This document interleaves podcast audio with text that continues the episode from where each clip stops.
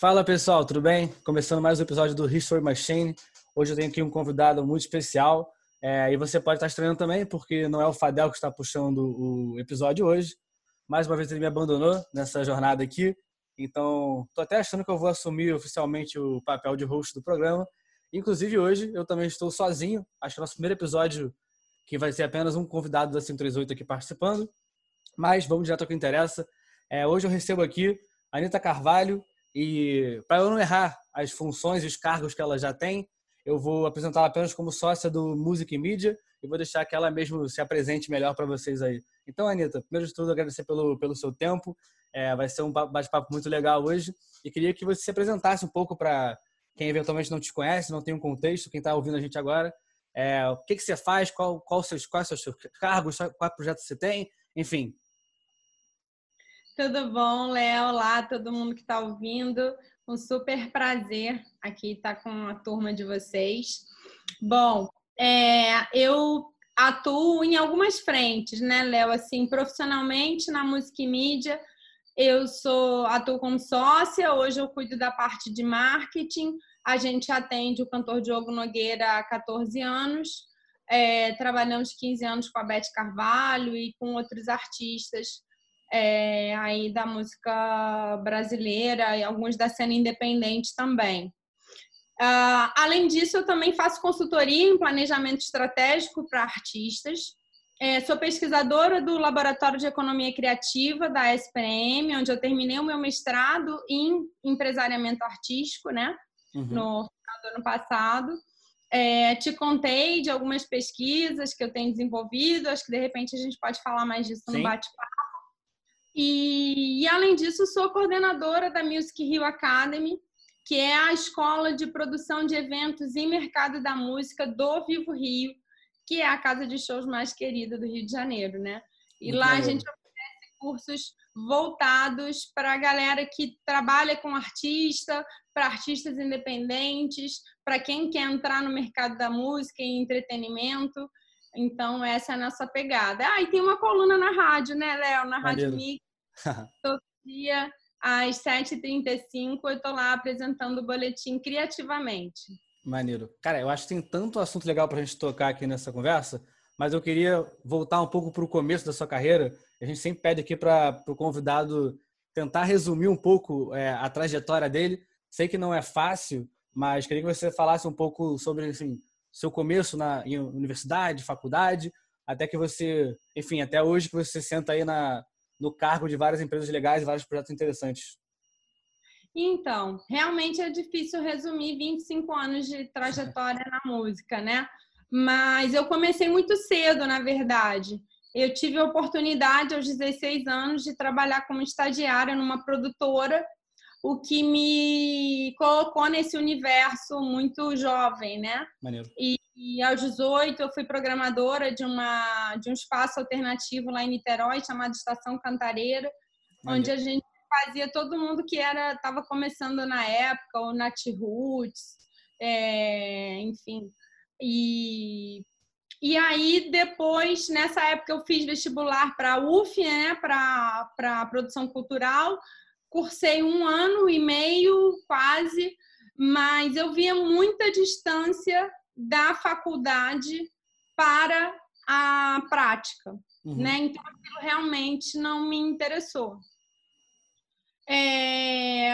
E aí continuei trabalhando, trabalhei em outras produtoras, enfim, até que em 2008 eu me juntei, a, é, me associei, né? entrei como sócia na Música e Mídia, junto com Afonso Carvalho, que é o empresário dos artistas que, eu, que a gente trabalha e que também é meu marido.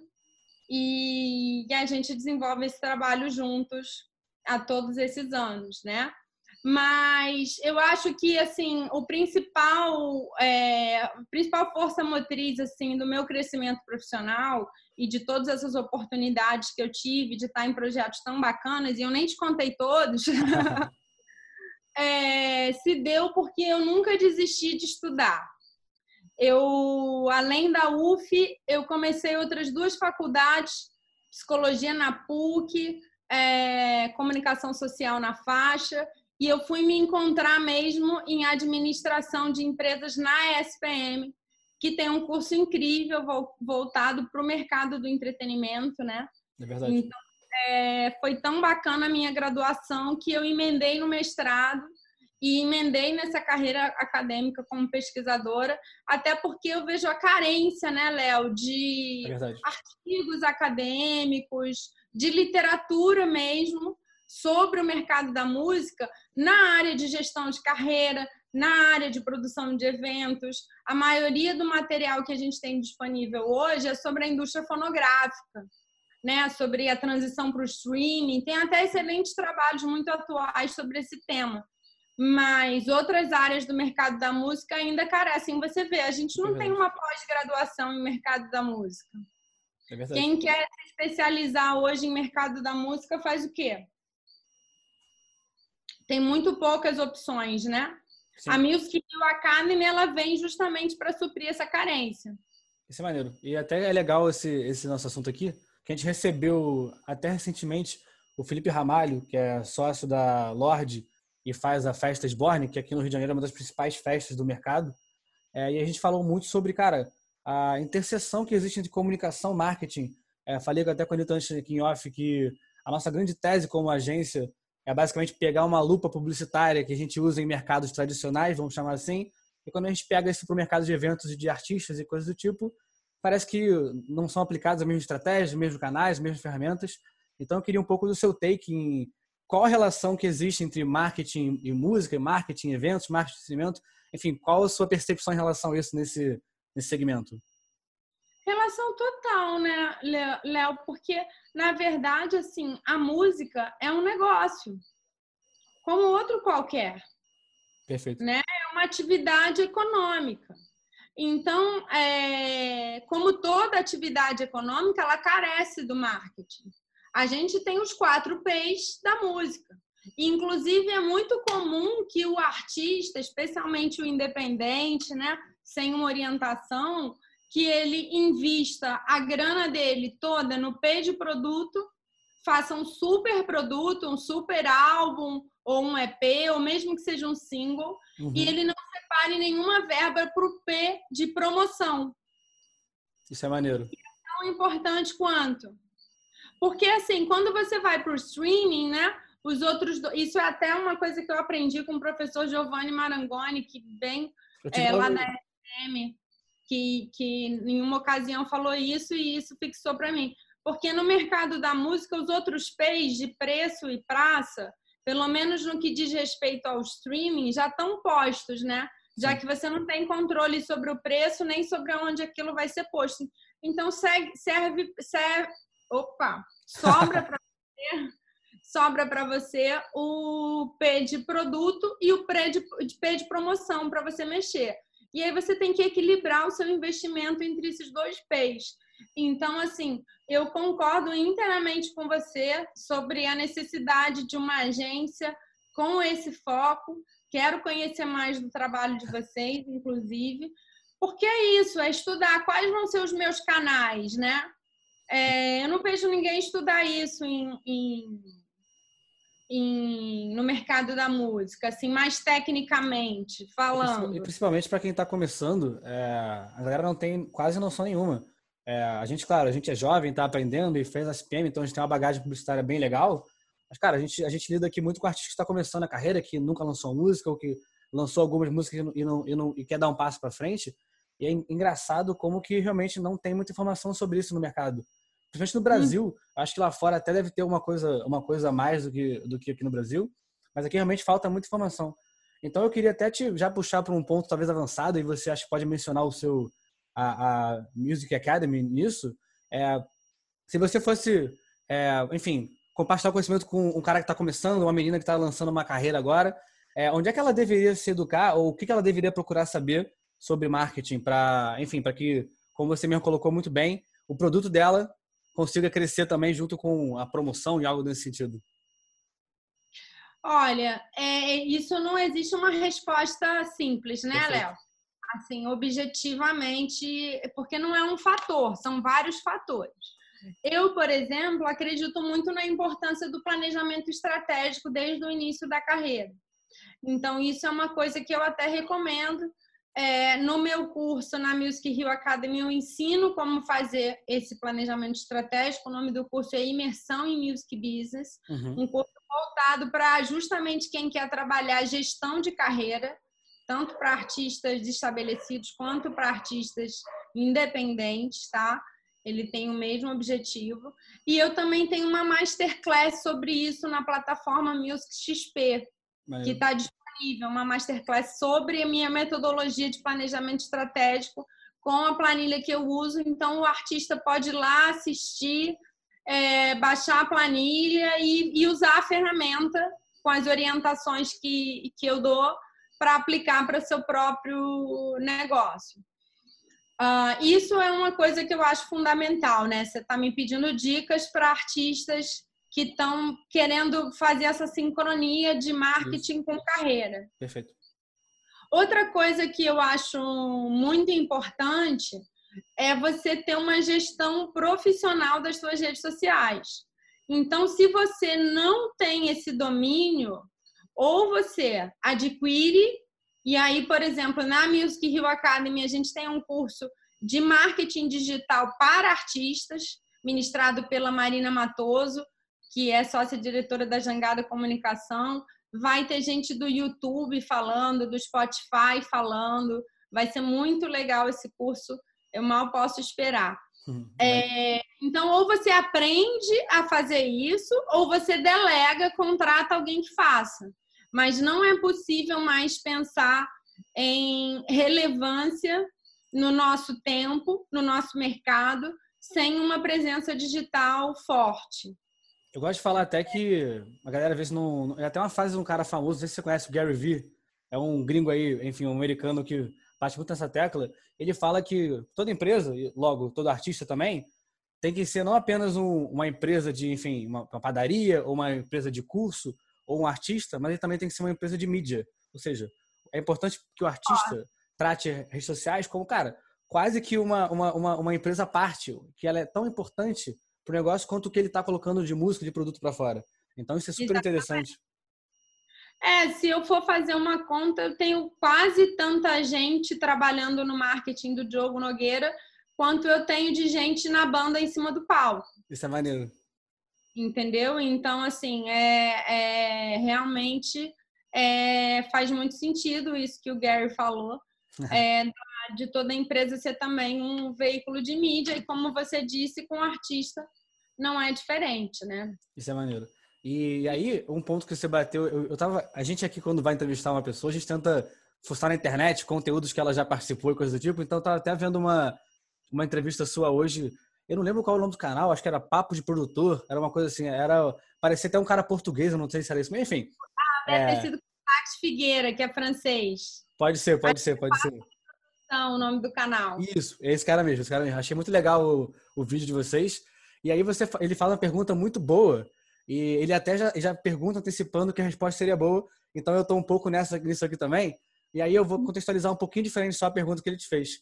É um vídeo que, que para mim é brilhante, que tem, eu vi no TikTok até. Eu não sei da onde que eu vi pela primeira vez isso, mas é do Kanye West falando que, cara, um artista não precisa de um manager, ele precisa de um CEO. Porque, como a gente está falando aqui, uma, e como você colocou no começo, uma, um artista é igualzinho um negócio. Então, qual a importância de, de um manager para a carreira de um artista? Ou se, na verdade, não é nem um manager que a pessoa precisa, é, se é um CEO que ela precisa. Então, qual é a importância disso? E aí eu, eu, eu gostaria que você até citasse a referência que você fez sobre o baterista de uma banda no, e de um, de um manager. Não sei se você vai lembrar dessa resposta que você deu, mas enfim, Sim. qualquer coisa eu complemento. Sim, claro. Mas antes só de, te, de responder essa pergunta, eu queria só complementar a anterior, porque tem um ponto muito importante que eu não mencionei claro. nessas dicas para novos artistas, né? Que é o seguinte, é fazer parte de uma cena. É, muitas vezes um artista chega e eu pergunto qual que é o estilo musical dele e ele me diz, ah, eu não tenho um estilo definido, eu sou um pouco de tudo, meu trabalho tem muitas influências, eu sou completamente original. e aí, não rola? Rola sempre, né? Só que isso é uma má notícia. Porque, assim, é, o algoritmo, ele trabalha na base de é, comportamento de consumo. é, baseado numa prateleira, com um rótulo, né? Então, é, se você não consegue colocar o seu trabalho na prateleira certa e comunicar para o público certo, como que você vai ter os resultados que você espera? Então, não se apegue a essa originalidade como algo positivo apenas. É claro que é bacana você ter sua identidade musical. Eu não estou falando para você se enquadrar no que é comercial. Não, eu estou falando para você pensar: será que é tão original mesmo? Será que não tem um estilo em que eu me encaixo? Será que não tem uma cena que está acontecendo em que eu posso me inserir e fazer parte disso? Porque uma andorinha só não faz verão, né? É então, é Muito maneiro. É, é, quando tem uma cena, um, um artista puxa o outro, dá para fazer festivais ou mini festivais e fazer troca de público.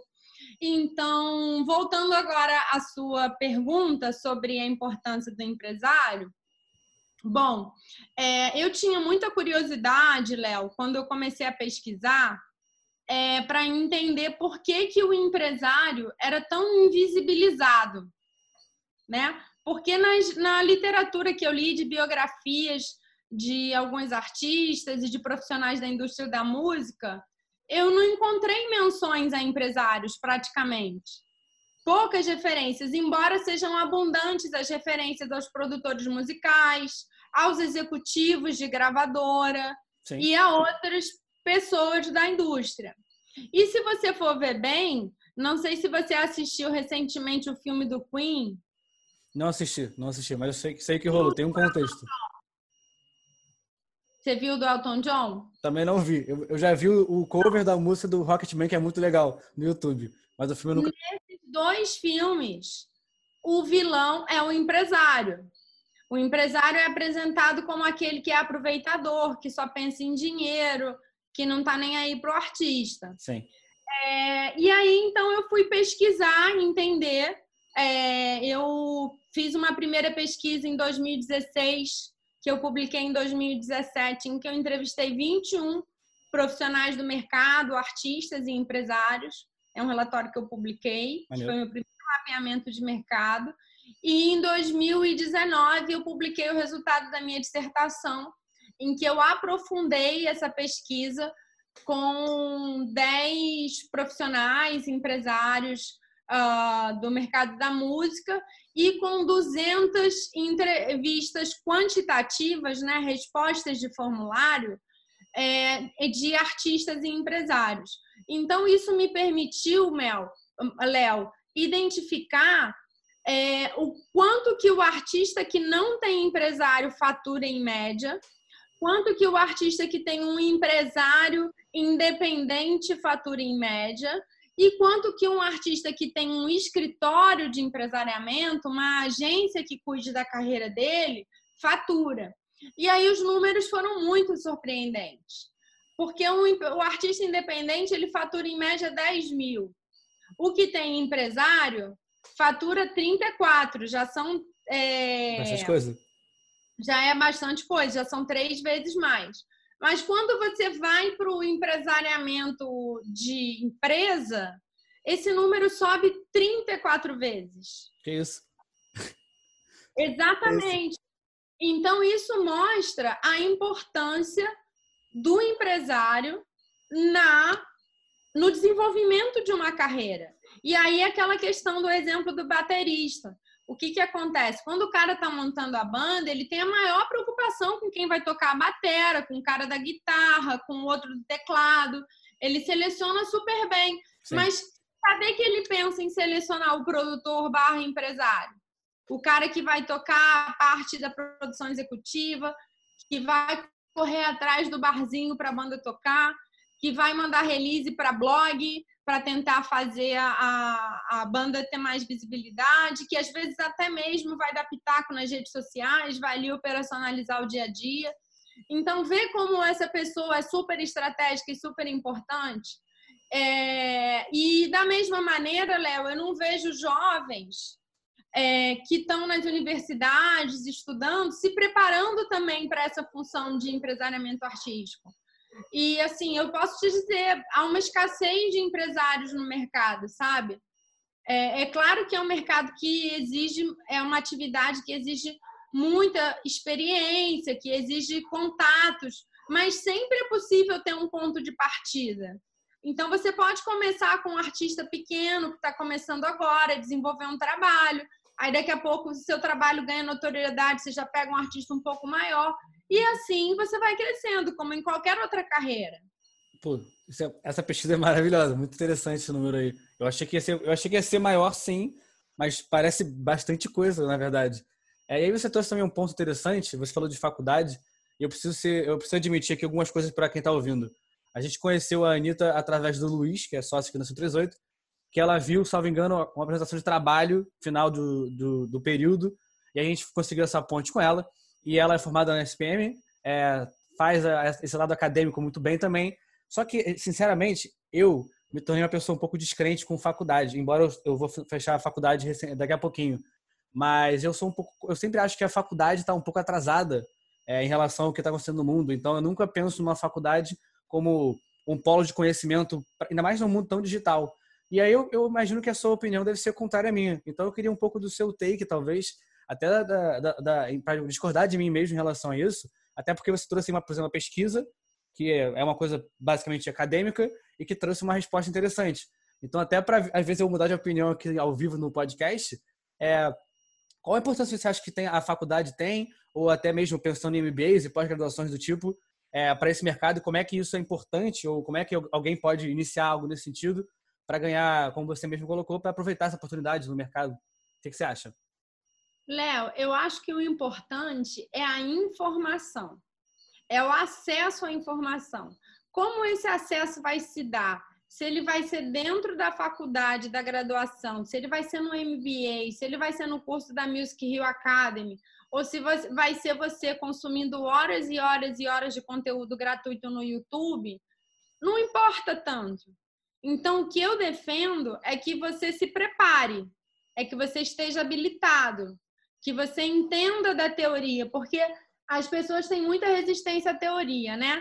Sim. É, a teoria parece algo chato e inútil. Mas Sim. veja bem, o que, que é a teoria, se não o resultado da observação da prática? Justo. Uma teoria é alguém que viu aquilo acontecer muitas vezes, estudou muito aquilo e escreveu como aquilo se dá. Então, se eu tenho oportunidade de ter acesso a alguém que já passou por aquilo, já, já passou por várias tentativas e erros ali naquele processo e sintetizou aquele conhecimento para me disponibilizar através de uma teoria, por que, que eu vou jogar isso fora? Maneiro. Então, assim, é, o mercado é competitivo, é, é cada vez mais importante estar qualificado, mas eu não acredito que essa qualificação venha dos títulos. Eu acredito é, no self-improvement, na, na capacidade de cada indivíduo buscar e desenvolver conhecimento e aprendizagem. Maneiro. E aí, se eu puder continuar um pouco nesse assunto, é, a gente aqui, antes do podcast, você contou uma história legal sobre a sua graduação na SPM. Eu achei que foi bem interessante mesmo. Eu queria até pedir você trazer de volta aqui, porque você começou a faculdade depois de já ter um tempo no mercado de trabalho, e aí você, enfim, entrou com outra cabeça na faculdade. Eu queria, a gente sempre gosta de perguntar para a galera aqui mais jovem quem eles eram na faculdade. Então eu queria muito esse, esse seu take em cima disso e até entender como é que você era na faculdade. Olha, eu era na faculdade a mãe orgulhosa dos meus três filhos adolescentes na época. Eu penso que era assim que os meus colegas me viam, porque eu sempre fui uma mãe muito babona, né?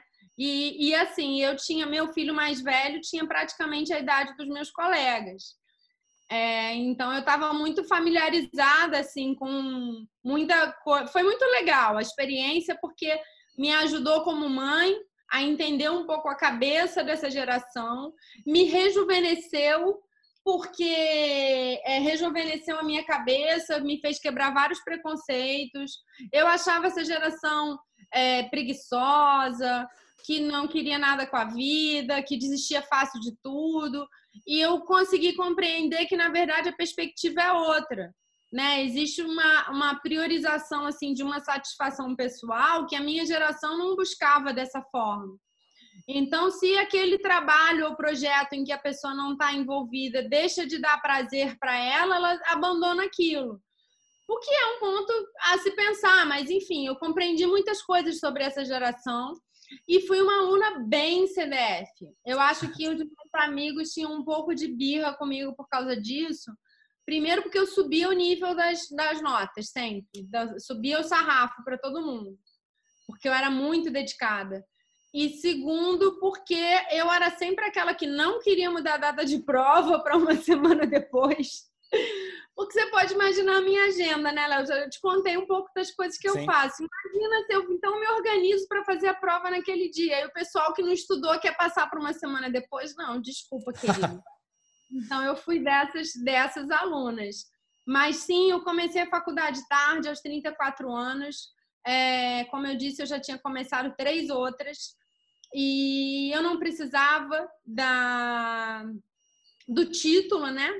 Da, eu estava numa fase profissional excelente, muito, muito bem, enfim, eu não, mas eu sentia que me faltavam alguns conhecimentos técnicos. E eu resolvi buscá-los para o meu próprio crescimento profissional, para que eu pudesse fazer melhor as coisas que eu já fazia bem. É, sempre pensei dessa forma, Léo se do jeito que eu estou fazendo está dando certo, imagina se eu fizer de um jeito ainda melhor e mais profissional. Vai dar mais certo ainda.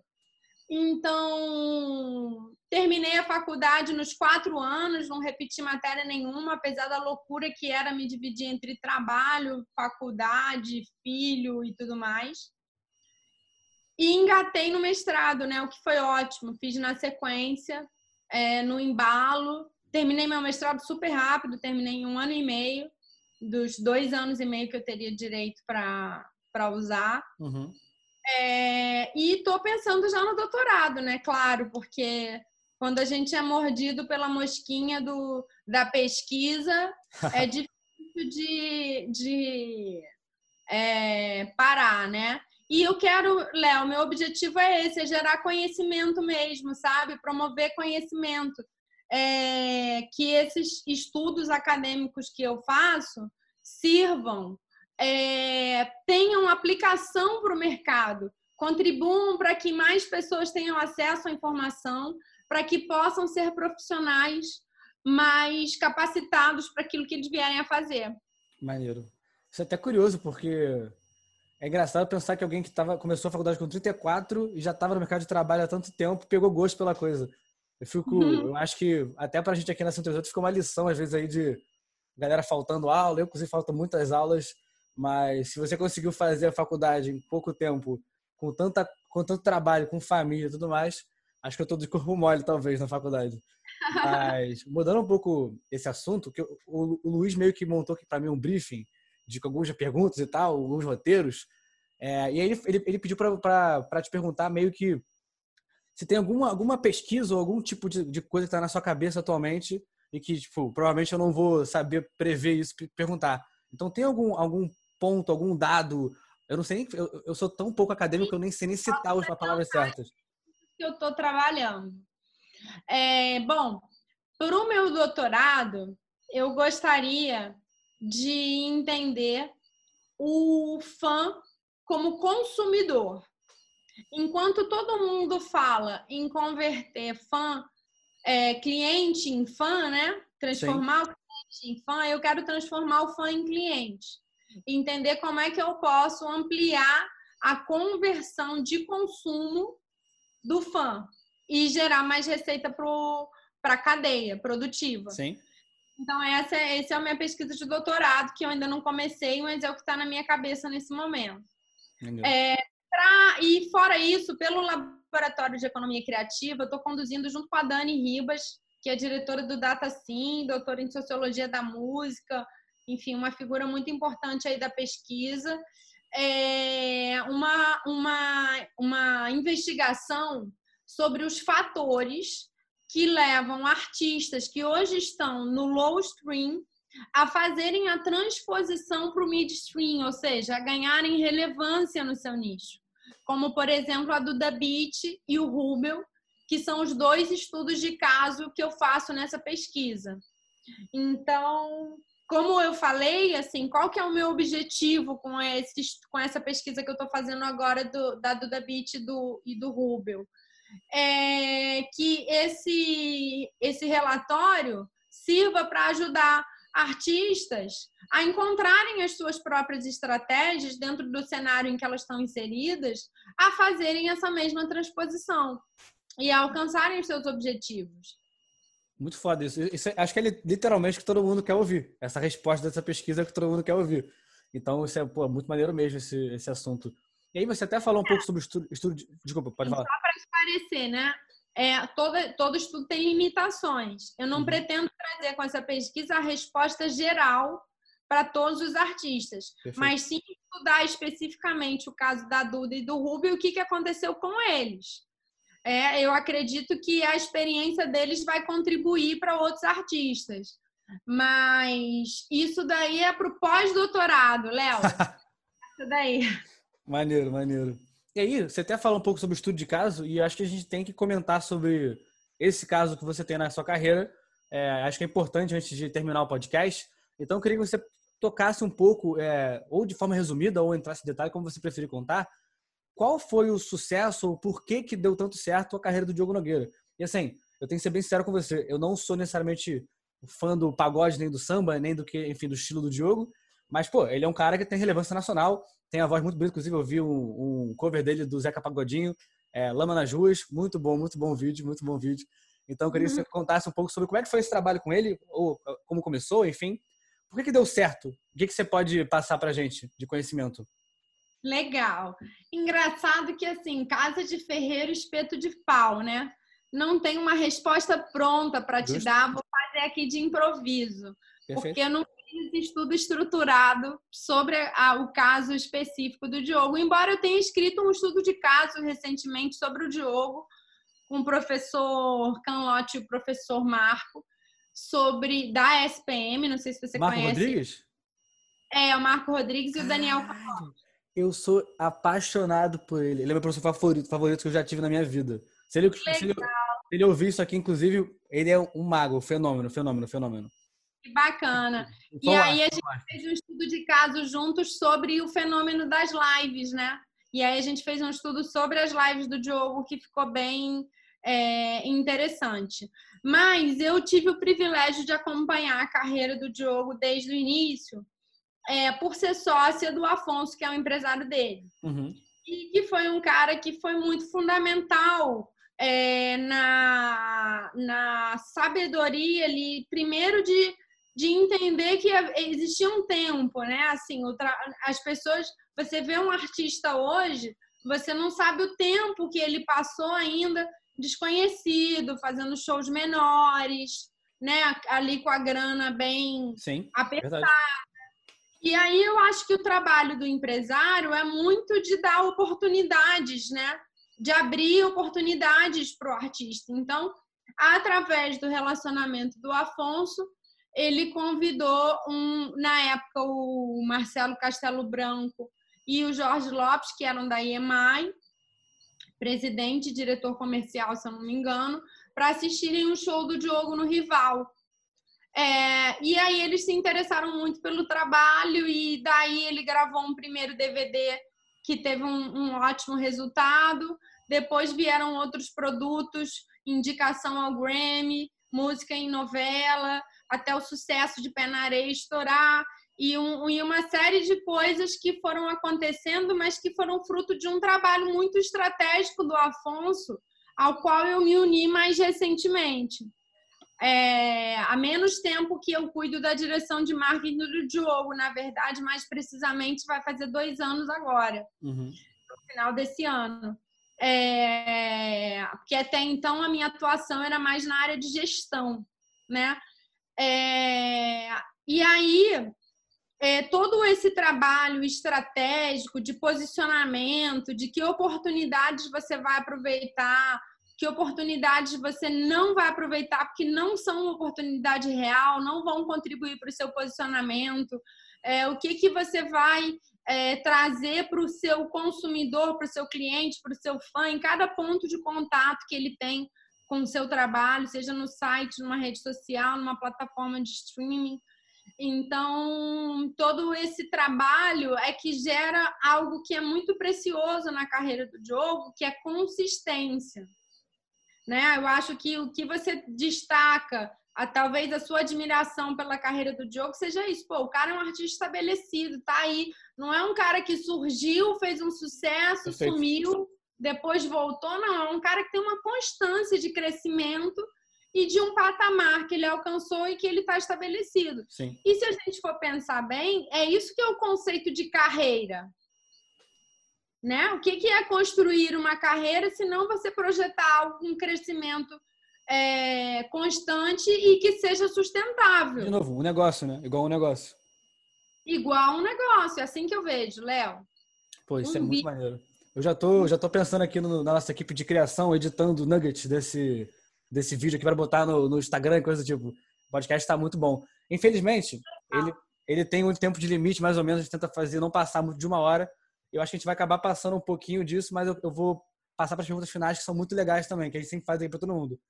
A primeira tá. pergunta final que a gente sempre faz é a seguinte: O que, que você gostaria de saber quando você, come, quando você começou? Ou seja, olha para a Anitta de 16 anos de idade, no começo lá, trabalhando como, sei lá, estagiária numa, numa produtora musical que, que você queria falar para ela? O que, que você queria saber quando começou? O que eu queria saber? Cara, eu não sei bem o que eu queria saber, mas eu queria que alguém tivesse me dito o seguinte, cara, confia no teu taco. Vai que dá. Sacou? É, eu acho que isso é a coisa mais importante. É confia no seu taco. Por isso que o seu taco tem que estar tá brilhando, bem lustrado, sacou? Com todo novinho. E aí, como é que você deixa o seu taco assim? Estudando, né? No meu, no meu ponto de vista, se aperfeiçoando. Aprendendo. Não vou nem dizer estudando, porque tem gente que aprende mais na prática. Sim. Aprendendo, da forma que for, seja lendo ou fazendo, ou assistindo, ou ouvindo, o que quer que seja. Isso é até então... legal porque. Desculpa, termina aí. Não, não, eu ia dizer só que era isso que eu gostaria que, de saber, que eu podia confiar no meu taco de verdade, porque eu ia chegar lá. Maneiro. Isso aí é até trazendo um papo meio de coaching aqui para mim.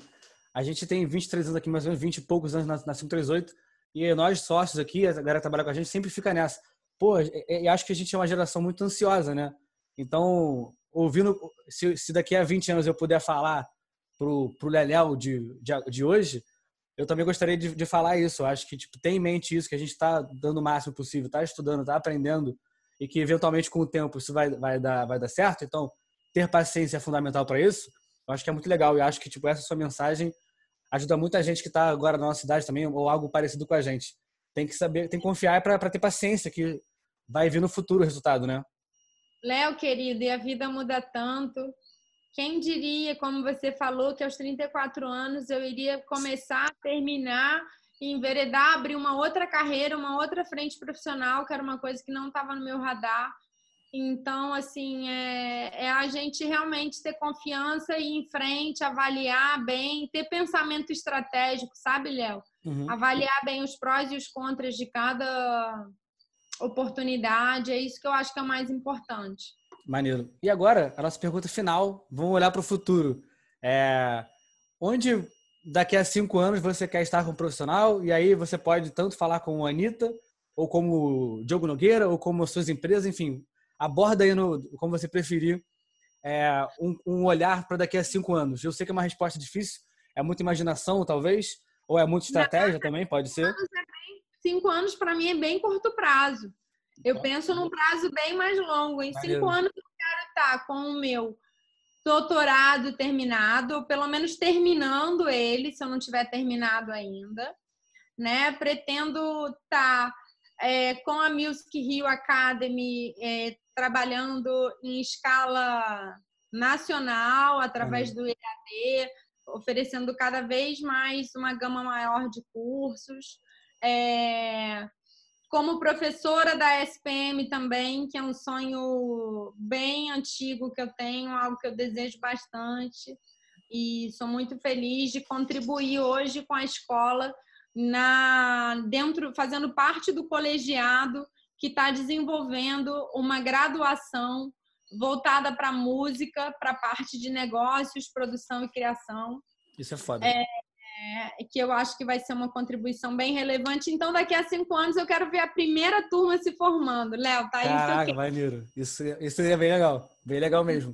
Inclusive, bem legal. Podcast que apareça na grade. Alguma...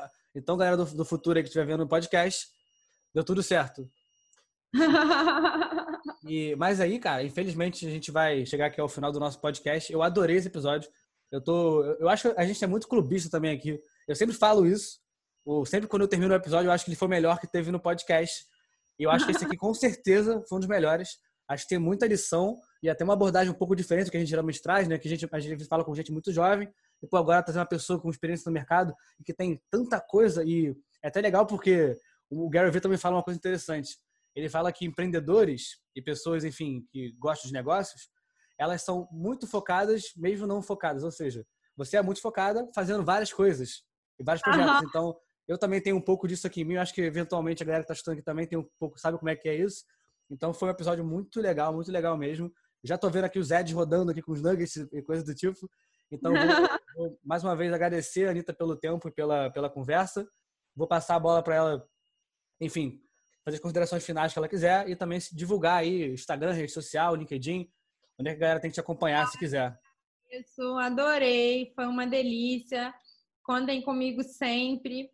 E parabéns pelo trabalho, assim, vejo muito, muito futuro nisso que vocês estão se propondo a fazer e gostaria de acompanhar de perto. Por favor, vai me dando notícias. Pode deixar, pode deixar, vou perturbar.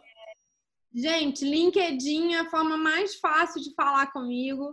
Para quem que... Aliás, fica a dica, né, galera? LinkedIn, por favor, né? Eu falo muito isso, juro que é verdade. Melhor eu falo rede muito social, isso. melhor rede social, minha preferida, onde eu sou mais ativa. É, então, manda inbox lá que eu respondo com o maior prazer. Mas estou no Instagram também, tô, minha, minha conta é aberta, é só chegar. Maneiro. Então, gente, vou fechar aqui o episódio com a Anitta. Muito legal e até a próxima. Talvez com o Fadel, não sei. Vamos ver o que vai acontecer aí. Vou fechar aqui. Falou, gente. Valeu. Obrigada.